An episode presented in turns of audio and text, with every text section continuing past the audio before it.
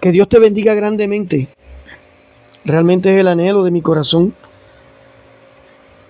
para ti que, que en este momento me permites traerte una palabra.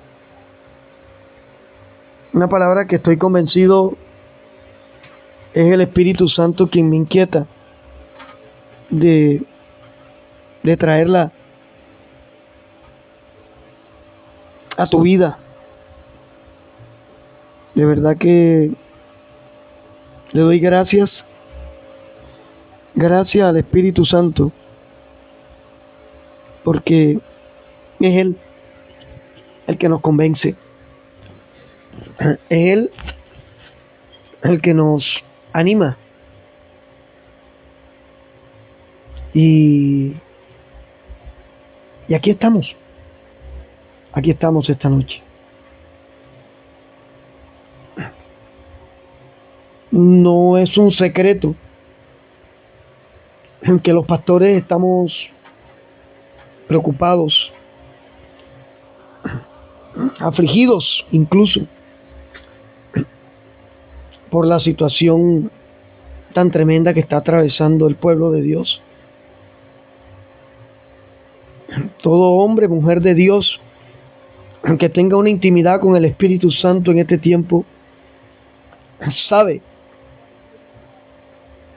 sabe que hay un mover muy tremendo de las tinieblas en contra de la iglesia de Cristo y en contra de la humanidad. Eso no podemos ocultarlo. Eso no podemos quitarla, voltear la mirada para asumir que, que eso no está pasando. Está sucediendo, es real. Y tenemos que decirlo. Precisamente meditaba acerca de lo que son los espejismos y cómo cómo un espejismo puede afectar la vida de, de personas. Un espejismo es una imagen falsa de algo. En los desiertos, cuando la arena está demasiado caliente, pleno mediodía,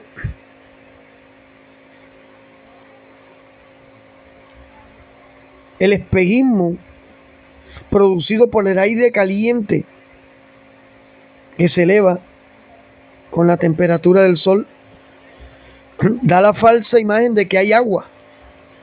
Y muchas personas han muerto en el desierto, deshidratadas,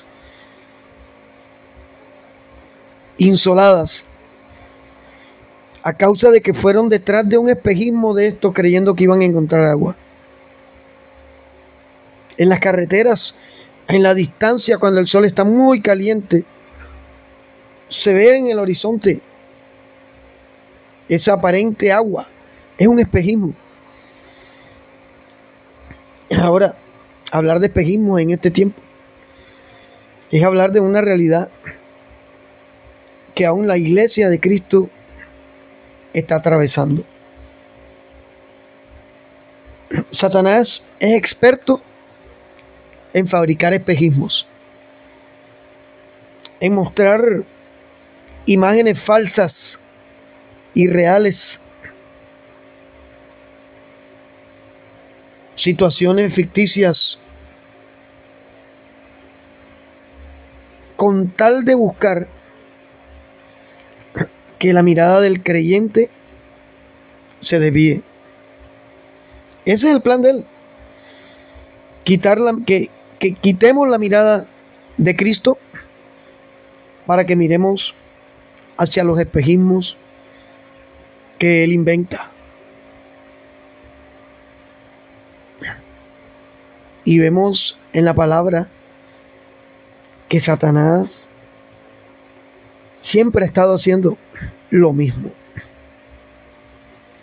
En Génesis capítulo 3, versículo 4 al 7, encontramos a Satanás precisamente fabricando un espejismo. Dice la Biblia, entonces la serpiente le dijo a la mujer, no moriréis. sino que sabe Dios que el día que comas de él, hablando del fruto prohibido, serán abiertos vuestros ojos y seréis como Dios, sabiendo el bien y el mal. Y vio la mujer que el árbol era bueno para comer y que era agradable a los ojos y árbol codiciable para alcanzar la sabiduría y tomó de su fruto y comió. Y dio también a su marido, el cual comió así como ella. Entonces fueron abiertos los ojos de ambos y conocieron que estaban desnudos. Entonces cosieron hojas de higuera y se hicieron delantales. Gloria a Dios. Mi hermano, mi hermana, yo estoy convencido que cualquiera de los que me escuche en este momento sabe a qué me refiero. Porque Satanás ha tratado por todos los medios de fabricarnos espejismos para que nos apartemos de Dios. Situaciones, tentaciones. Él es experto en mostrar cosas que realmente no nos van a llevar a ninguna parte. ¿Qué es lo preocupante? Que muchos cristianos y cristianas hoy están persiguiendo espejismos. Hombres y mujeres que sirvieron al Señor, que adoraron al Señor, que se postraban delante de Él, hoy están cautivos de los espejismos que Satanás les ha pintado, fornicando, adulterando, practicando inmundicias sexuales, en drogas, en alcohol, haciendo cosas que nunca hicieron, aún ni cuando no conocían de Cristo, producto de los espejismos. Y como ya dije, los espejismos son imágenes irreales. Porque un espejismo no se toca, no se palpa, no se guarda, no se atesora. Y es lo que Satanás hace. Engaños para destruirte, para que vayas detrás de cosas irreales, de situaciones que no te van a edificar, de sentimientos mentirosos, de personas que son usadas por Satanás para destruirte totalmente, para destruir tu familia, para destruir tu iglesia. No puedes seguir viviendo detrás de un espejismo. Esto es contigo, mujer, contigo, varón. Satanás te ha pintado espejismos, te ha pintado situaciones, te ha pintado escenografías falsas para destruirte. Satanás te ha colocado pensamientos de que la gente que te busca es porque te tiene envidia, porque no quiere que sea feliz, porque no quiere que disfrutes la vida. Y eso es mentira. Como hijos de Dios, cuando vemos una oveja caída, corremos a buscarla. No para destruirla, no para burlarnos, no para terminar de acabarla, sino para levantar para edificar, para sacudirla muchas veces, decirle, mira lo que estás haciendo. Estás siguiendo un espejismo mientras que Cristo dijo en Juan 14, 6, yo soy el camino y yo soy la verdad y yo soy la vida y nadie va al Padre si no es por mí. Satanás sabe lo que es esa palabra. Por eso quiere que tú persigas espejismos situaciones ficticias Porque sabe que si tú te vas detrás del espejismo, no vas a ir detrás del Padre, no vas a buscar la verdad que es Cristo. Y esto es para ti que persistes en la terquedad de venderte por un plato de lentejas, de vender tu integridad, de vender tu santidad por 10 minutos de placer, quizás por un puñado de dinero, quizás por algo material. Esto es para ti. Es un espejismo. La Biblia dice que las puertas que Dios abre no las cierra nadie. Vuelve a Cristo, ven al Señor, porque las puertas que Dios te abra, nadie te las puede cerrar. Levántate, hijo, levántate, hija de Dios, porque el espejismo solo trae destrucción. Mira que a Satanás le funcionó el espejismo con Eva. Tanto le funcionó que la sutileza que le dijo a Eva propició que Eva incitara al mismo Adán a desobedecer las instrucciones que Dios le había dado de no comer del árbol de la vida, del fruto del árbol de la vida. Satanás le pintó una ilusión de que ellos serían como Dios. Y como Dios no hay nadie, porque Él es único e irrepetible. Pero Satanás logró algo. Y fue destituir al hombre del acceso que tenía a la gloria de Dios. Por eso insiste en este tiempo en fabricar espejismo para apartar hermanos, para llevarse almas del cuerpo de Cristo, porque sabe que cuando tenemos un quiebre en nuestra fe. Porque Él sabe que cuando tenemos dudas, que cuando tenemos resentimiento, que cuando tenemos falta de perdón, que cuando tenemos procesos que no hemos caminado con el Espíritu Santo, somos un terreno fértil para que el espejismo del diablo funcione. Es tiempo de destruir el espejismo. Dios está dispuesto a respaldar tus decisiones. Pero tienes que levantarte. Tienes que renunciar a ese espejismo que el diablo ha fabricado. Tienes que decirle a Cristo, aquí estoy. Tienes que atreverte a decirle al Espíritu Santo, te necesito en mi vida. Necesito de tus fuerzas. Necesito de ese dominio propio para decirle al espejismo que he perseguido, no más.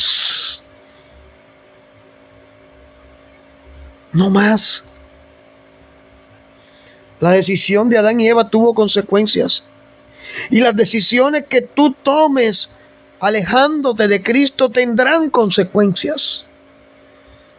Y quizás tú que me estás escuchando no has caído en el juego del diablo, pero conoces a alguien que necesita escuchar esto. Conoces a alguien que necesita levantarse. Conoces a alguien que ha estado viviendo detrás de la mentira que el diablo le ha fabricado. Conoces a alguien que sigue el resentimiento, el odio, el desánimo, la falta de perdón. De seguro conoces a alguien que está en las drogas. De seguro conoces a alguien que está en adulterio. De seguro conoces a alguien que está en inmoralidades sexuales, teniendo sexo con personas de su propio sexo. Teniendo relaciones íntimas con personas de su propio sexo. De seguro conoces a alguien que está persiguiendo estos espejismos. Y yo creo que sería de bendición que le compartieras este mensaje. Es el tiempo de mirar a Cristo.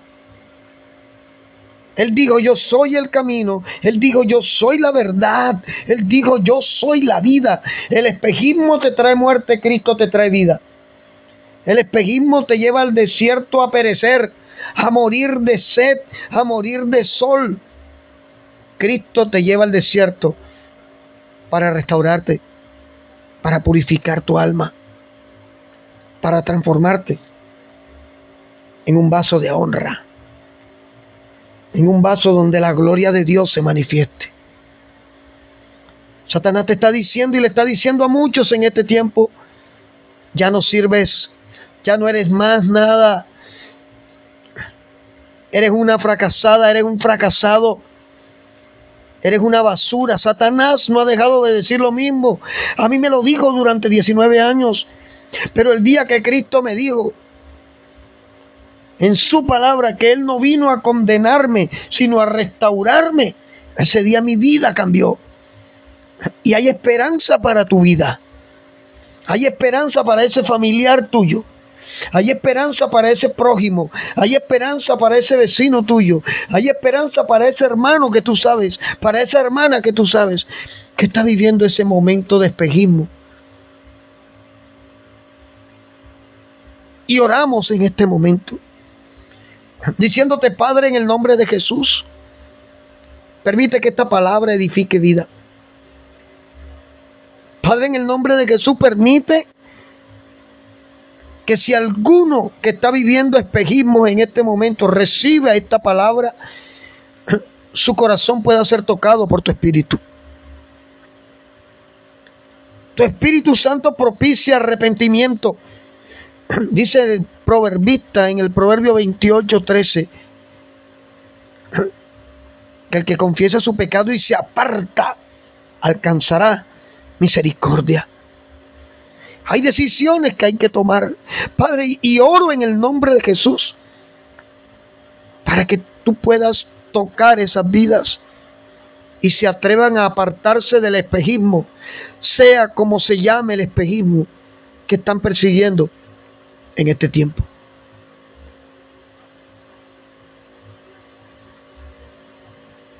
Hay un pueblo que te conoce de oídas Padre, hay un pueblo que ha escuchado de ti y que quizás se limitó a tener un encuentro momentáneo contigo.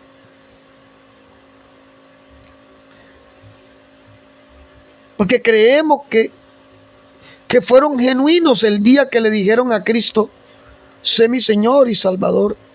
Pero se quedaron allí en un simple encuentro. Y un encuentro no basta. Se necesita relación. Todos los días vivimos ataques, luchas, tentaciones que atentan contra esa relación contigo, Señor. Pero oramos para que tu Espíritu Santo nos dé la templanza y el dominio propio para decirle, ya basta. En el nombre de Jesús, Padre, propicia un mover especial. Propicia un toque de los cielos en corazones que hoy están persiguiendo espejismos, ilusiones, situaciones ficticias que no vienen de ti. Porque tú eres un Dios real, que hace cosas reales. Yo te doy gracias por este tiempo, Dios por colocar en mí el querer como el hacer. Y la gloria es para ti, que vives y reinas por los siglos de los siglos. Bendito Padre Celestial. Gracias te doy por medio de tu Hijo Jesucristo. Y gracias por tu Espíritu Santo que nos guía y nos sostiene. Amén.